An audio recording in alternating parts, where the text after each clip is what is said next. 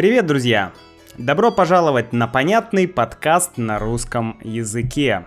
Я его ведущий Макс, и в этом эпизоде, в этом выпуске подкаста мы поговорим с вами про новую разработку российского электромобиля.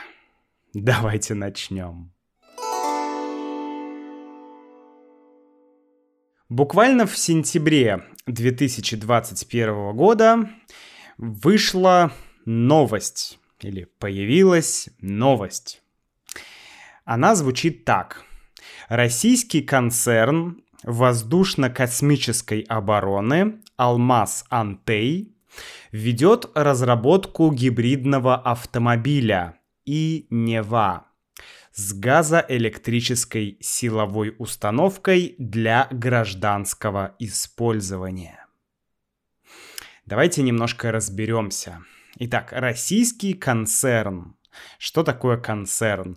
Концерн — это когда несколько компаний объединились вместе. Да? То есть, ну, грубо говоря, это группа компаний. Но это не просто группа компаний. это э, концерн воздушно-космической обороны.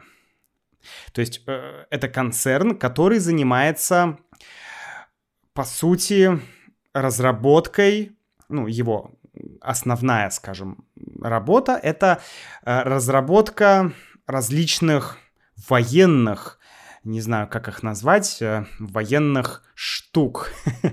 да, нет, плохо звучит. Военных приборов, давайте так, военных приборов да, различных, может быть, каких-то военных установок, военных, э, не знаю, если вам, я просто, друзья, не в контексте, я не очень м- разбираюсь вот в этих всех военных штуках, но я вам могу прочитать, если вам что-то это скажет, то окей.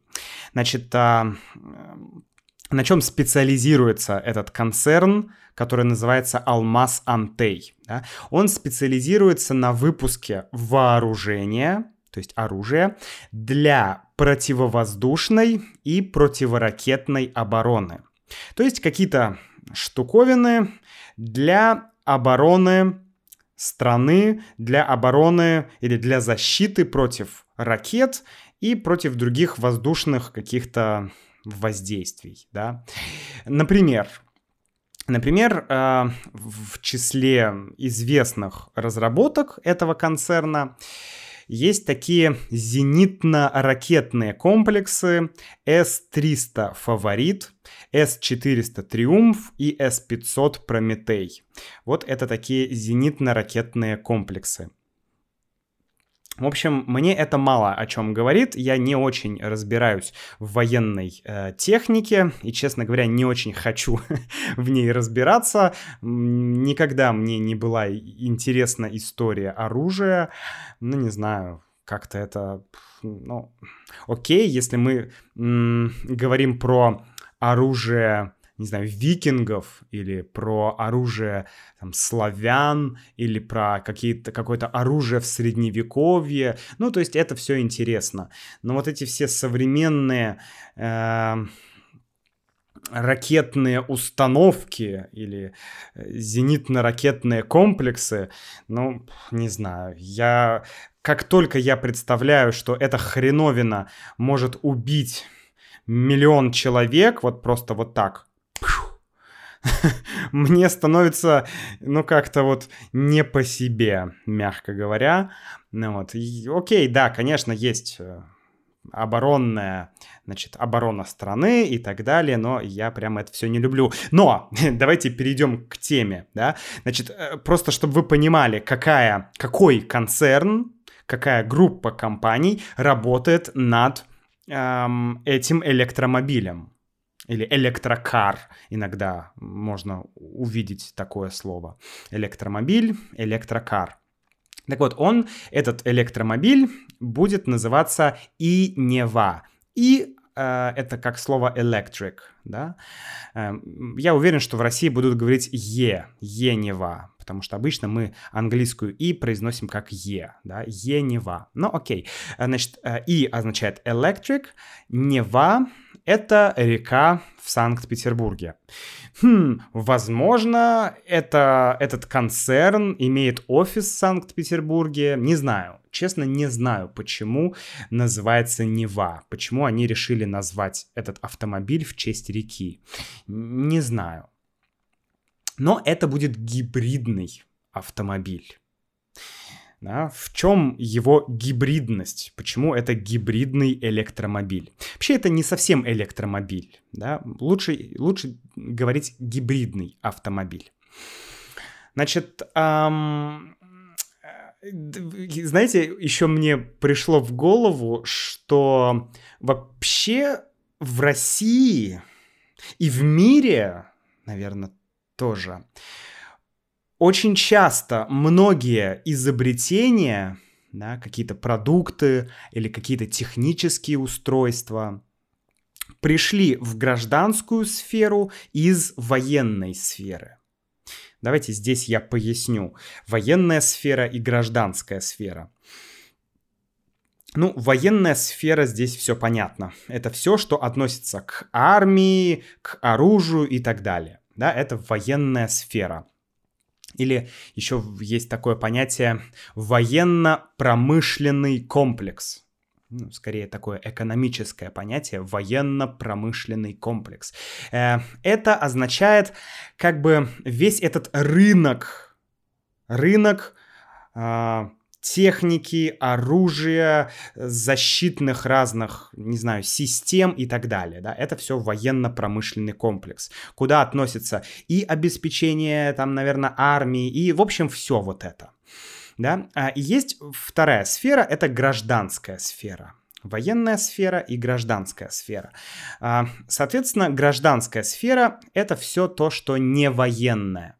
То есть, не знаю, э, есть военные автомобили, танки есть, а есть гражданские автомобили, там автобусы, обычные автомобили, да, Лада, Нива, а, еще какие-то автомобили. Это все гражданские автомобили. То есть гражданский означает а, имеющий отношение к людям, к обычным людям. Да?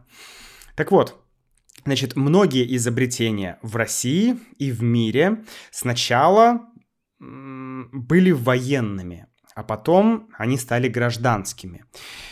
Ну, давайте вот несколько примеров. А, что? А, хороший пример тефлон, да, первое. Тефлон — это такое покрытие для сковородок. Наверняка у вас на кухне есть сковородка, и, скорее всего, эта сковородка будет с тефлоновым покрытием.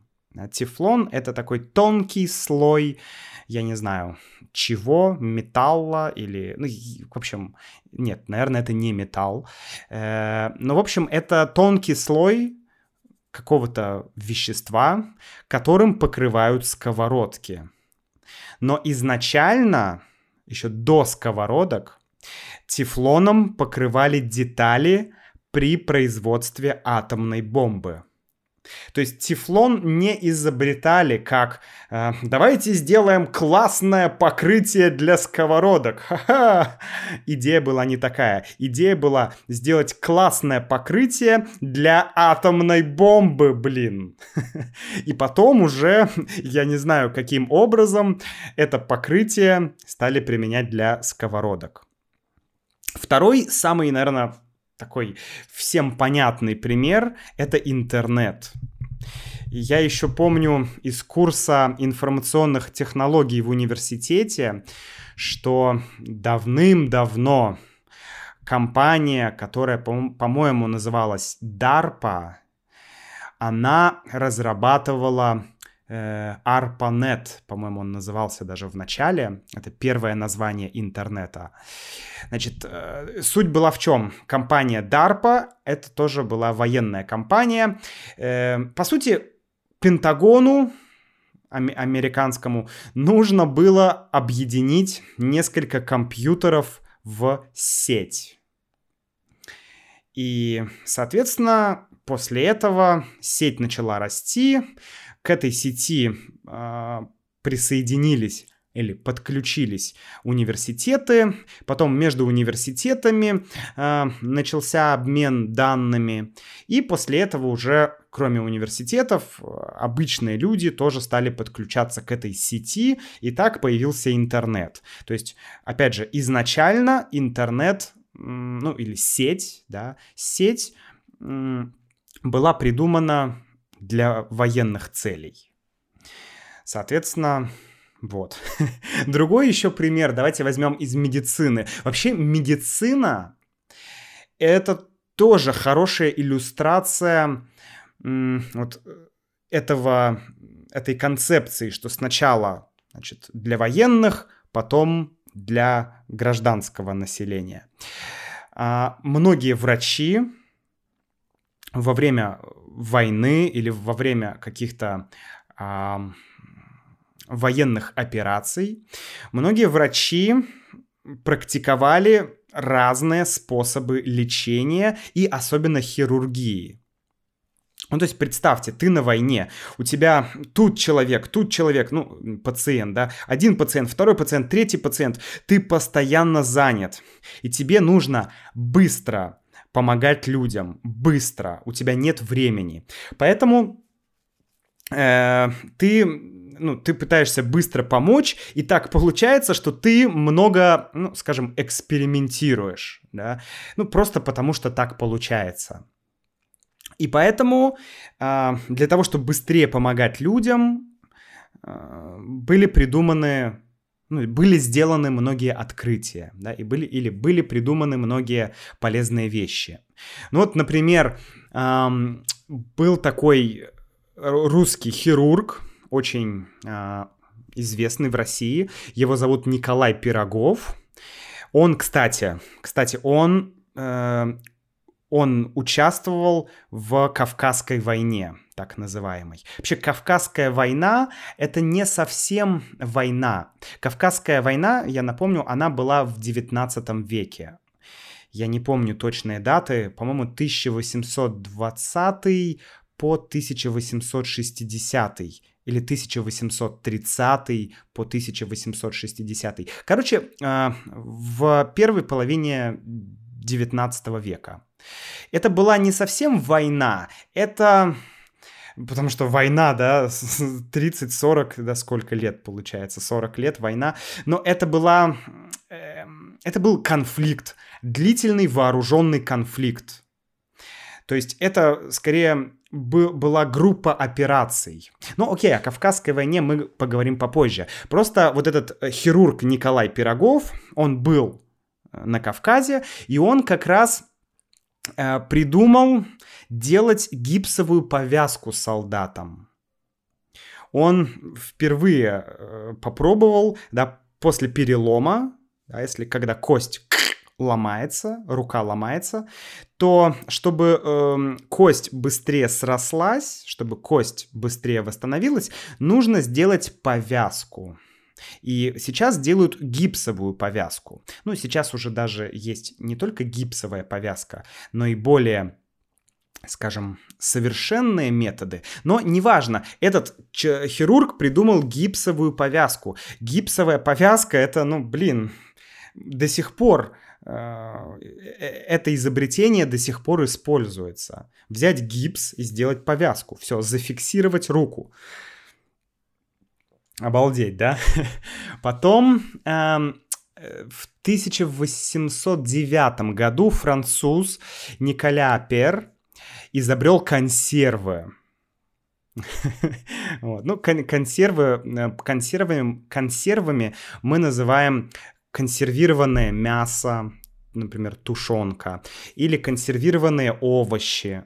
Это те овощи или то мясо, те продукты, которые могут долго храниться. А, примерно в это же время русский химик изобрел а, или как придумал формулу или технологию получения яичного порошка. Ну и примерно в это же время а, придумали сухое молоко. Да, то есть вот это все тоже пошло от э, армейских врачей, от тех врачей, которые работали э, где-то в горячих точках, где-то где, ну, грубо говоря, где идет война. Да? Почему так происходит? Почему многие открытия идут от военных? Почему многие открытия идут от вот этой сферы военной, от военной сферы? Ну, ответ, наверное, ну, мне кажется, я, я думаю, что это связано с тем, что, во-первых, всегда, всегда вот сколько существует человечество, всегда была гонка вооружений. И всегда у кого было лучшее оружие, те страны всегда шли впереди. Ну, я не знаю, можно вспомнить... Эм, можно вспомнить э, времена колоний, да, английских колоний, французских и российских колоний, да, э, ну, самый такой, наверное, популярный пример это британская Ост-Индская компания, и вообще, да, вот представьте, была Англия, например, с супер э, как бы современным оружием, и вот был Китай. Китай был огромной страной, в 19 веке, да, и, ну, достаточно сильной страной, но, к сожалению, у Китая, также у Японии и у многих других стран в этот период оружие было, ну, достаточно, скажем, устаревшее. Да, устаревшее оружие. Поэтому такие, э, такие державы, такие крупные страны, как Англия, легко могли вторгаться э, в, например, Китай и ну, в общем-то, мы знаем, да, все, что происходило. Опиумные войны, там, колонии и так далее. Ну, Китай, конечно, не был колонией, но, тем не менее, все равно был в зависимости. Другой пример — Америка и индейцы, столкновение двух культур. Опять же, у кого было более совершенное оружие, у кого, скажем, было больше силы, тот и побеждал. Да, может быть, индейцы Э, я имею в виду, я имею в виду э, вот этих вот индейцев, которые в Америке. Есть индейцы в русском языке, а есть индийцы. Так вот, индийцы или индусы — это жители Индии, а индейцы — это уже э, вот то, что в Америке называется Native Americans. Да, мы так, конечно, не говорим. Ну, а нет, мы говорим коренные американцы да, коренные американцы или индейцы. Так вот, а, то есть индейцы могли быть гораздо быстрее, они могли быстрее бегать, они могли быть физически сильнее, они могли быть, не знаю, сильнее волей, не знаю, быть более просвещенными, как угодно. Но у них могла быть какая угодно экономика, да. Кстати, в Китае была отличная экономика до вот этих опиумных войн, до вторжения Англии. В Китае была э, очень хорошая экономика. Вот, но выигрывает не экономика, выигрывает оружие. По крайней мере, так было раньше. Сейчас, ну, не знаю, сложно мне сказать. Это такой сложный, сложная тема для разговоров. Я думаю, что, конечно, и сейчас оружие играет роль, да, вспомните эту гонку, кто быстрее создаст атомную бомбу. Там, Германия пыталась создать, Америка, э, Советский Союз, многие страны пытались создать, да. Вот, ну, сейчас у, вс... ну, у многих э, стран есть ядерное оружие, то есть атомная бомба, поэтому, ну, уже, скажем, конечно, это важно, но в любом случае, когда у тебя есть э, такая ракета, которая может уничтожить целый континент, ну, я не знаю, сейчас насколько имеет оружие такую ценность, как, как ну, то есть, насколько важно оружие, мне кажется, сейчас все смещается в другую плоскость или в другое измерение. да, как есть 2D, 3D, вот есть разные измерения. А, сейчас, мне кажется, все больше переходит в информационную сферу и в, ну, наверное, экономика тоже. Экономика и вот информационная, идеологическая такая вот э, сфера. Но ладно, опять я ушел немножко далеко. Э, это просто к тому, почему э, многие ноу-хау, почему многие изобретения, значит, сначала появляются э, или разрабатываются для военных целей. Ну и плюс всегда каждая страна выделяет бюджет на армию, на военные технологии, да, и, соответственно, армия всегда является платежеспособным заказчиком. То есть армия всегда может заплатить за инновации. Кстати, еще интересный факт, да, что в России, как минимум, до 19 века большинство технических учебных заведений, да, каких-то инженерных училищ, были военными. То есть, если ты раньше, там, 150 лет назад, например, если ты хотел стать инженером, если ты хотел получить техническое образование, то ты мог пойти только в военное училище. То есть не было гражданских инженерных э, университетов. Были только военные училища. Соответственно, люди шли э, в военное училище, люди, скажем, работали в военной сфере, но потом люди э, выходили в отставку, да, на пенсию, и они в этот момент могли что-то придумать полезное для людей, полезное для вот этой гражданской сферы.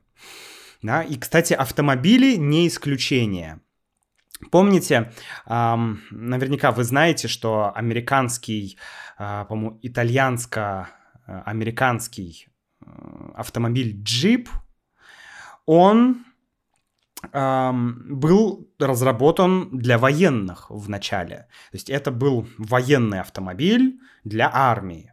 И потом уже он начал использоваться э, для, ну, то есть он начал продаваться для обычных людей. То же самое было в России с автомобилями ГАЗ.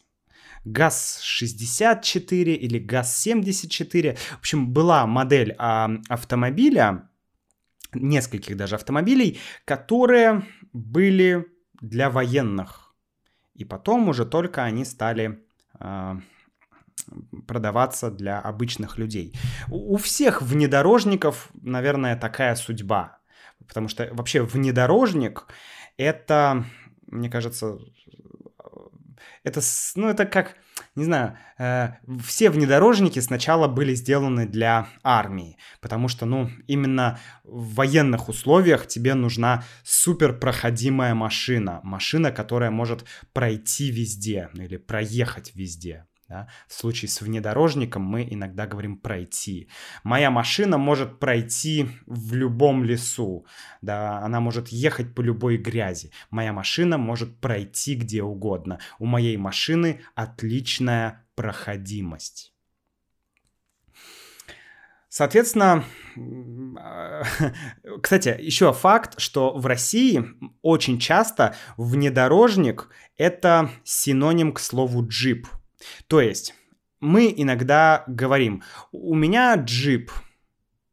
Какой у тебя джип? А у меня, не знаю, какой там, э, ладно, Лада Нива. Лада Нива это джип. Для многих людей это нормально. То есть джип стал нарицательным. Джип сейчас в России это не только э, бренд, это не только марка Jeep, да, J-E-E-P это еще и э, слово для внедорожника. Поэтому человек может сказать, у меня внедорожник или у меня джип. И этим внедорожником, этим джипом может быть какая угодно машина. Это может быть Volkswagen, это может быть Lada, это может быть УАЗ, это может быть что угодно. Да? Окей, ну давайте вернемся к нашей Инева или Енева, как вам больше нравится. А, значит, это гибридный автомобиль, я уже говорил об этом. И предполагается, что будет две версии этого автомобиля или две модификации этого автомобиля. Ну, если сказать еще точнее, то будет м, две модификации разных топливных систем. Топливная система — это система, ну, что, что такое топливо? Топливо — это бензин, сейчас бензин, газ, ну, электричество. Да, и топливная система — это э, та система, которая определяет, какой источник энергии ты будешь использовать. Да, топливная система относится к топливу. То есть на чем будет ехать твой автомобиль? На бензине, на газе, на воде, да, может быть, на водке. Но это было бы дорого слишком. Э, бензин стоит дешевле водки. Так что да. Так вот, две модификации. Первая модификация э, это газовый автомобиль с электропередачей. То есть, грубо говоря, э, двигатель будет рассчитан на работу на газе, но на природном газе, но э, как я понимаю, этот двигатель, он будет, э, то есть, когда ты будешь ехать, используя газ, на машине, а, в этот момент автомобиль будет заряжать какой-то аккумулятор, и у тебя будет э, работать еще и электродвигатель. То есть вот получается как-то и газ, и, и, газ, и электричество. Вот так, так, какая-то вот такая система. Суть в том, что благодаря вот этой системе а, автомобиль сможет проехать э, более тысячи километров на одной заправке. То есть ты заправил полный бак бензина, и ты можешь ехать тысяча плюс километров. Ну, неплохо. Мой автомобиль сейчас на полном баке, а бак у меня а, блин, сколько у меня бак? По-моему, 45 или 50 литров. Наверное, 40, а может даже и 40 литров. Короче, я могу проехать, ну, максимум 600 километров. И то 600 вряд ли, скорее 550. Вот так. 550, да, наверное. Ну, может быть, 600. А, а этот автомобиль сможет проезжать тысячу километров. Классно. То есть можно будет проехать э, от Москвы до Питера, можно будет доехать без, без заправок. Не нужно будет заправлять машину. И второй, э, вторая модификация или вторая версия этого автомобиля и Нева будет электрогазомобиль. То есть я так понимаю, что здесь как раз э, основным будет электродвигатель. То есть э, у тебя будет электродвигатель, у тебя будет аккумуляторная батарея или аккумулятор, э, и ты сможешь ехать на электричестве, и ты сможешь э, заряжать этот автомобиль от сети. То есть я так понимаю, что первый вариант автомобиля, э, там просто как бы электро электродвигатель будет помогать тебе ехать, но основное топливо это газ. А во второй версии основное топливо это электричество. Ну и плюс еще будет газ. Да? То есть, опять же, такой гибрид будет. И э, этот автомобиль сможет проехать 800 плюс километров. Да? То есть более 800 километров, что тоже весьма неплохо. Другие характеристики. Разгон автомобиля до 100 километров в час. Это стандартный параметр автомобиля. Да? За сколько автомобиль разгоняется до сотни или до 100 километров в час. Этот автомобиль разгоняется до сотни за 8,5 секунд что очень неплохо. это гораздо быстрее, чем мой автомобиль. Мой автомобиль, не знаю, может быть 10 секунд, может быть даже 12 секунд, я честно не помню. А здесь 8,5 секунд и уже 100 километров в час. Очень-очень неплохо. И максимальная скорость будет 180 километров в час, что тоже очень-очень неплохо. И непонятно, нужно ли э, быстрее, потому что, ну, почти нигде, да, собственно, нигде в России ты не можешь ехать со скоростью 180 километров в час. Максимум, не знаю, там 130 ограничения я видел, 130. То есть быстрее, чем 130 ехать нельзя. Ну да, плюс есть еще вот эти 20 километров, которые как бы ты ехать можешь. То есть получается максимум 150 километров. Вернее, 149 километров в час. Но 180 это уже слишком много. К сожалению, сроки появления этого автомобиля не обозначены. То есть мы не знаем, когда этот автомобиль появится на рынке. Мы не знаем, когда этот автомобиль можно будет купить, и мы не знаем цену этого автомобиля. Но это классно. Ну, меня радует все, что связано с Россией и с новыми технологиями. Я буквально недавно смотрел репортаж про про водород. В этом репортаже рассказывалось, что э, в России очень сильная научная база для производства водорода. Да? Что такое водород? Давайте в двух словах. Водо, э, вод... Господи, водород... Все. Водород — это э, элемент, который содержится в воде. Вода — это H2O. То есть это водород и кислород. Соответственно, из этого состоит вода. И по сути, из воды мы можем взять, как бы, а, не знаю, как это сказать по-научному, э, есть какой-то электролиз или диэлектролиз. Ладно, я не буду пытаться объяснить это на научном языке. А, но, в общем, можно из воды взять этот, значит, водород.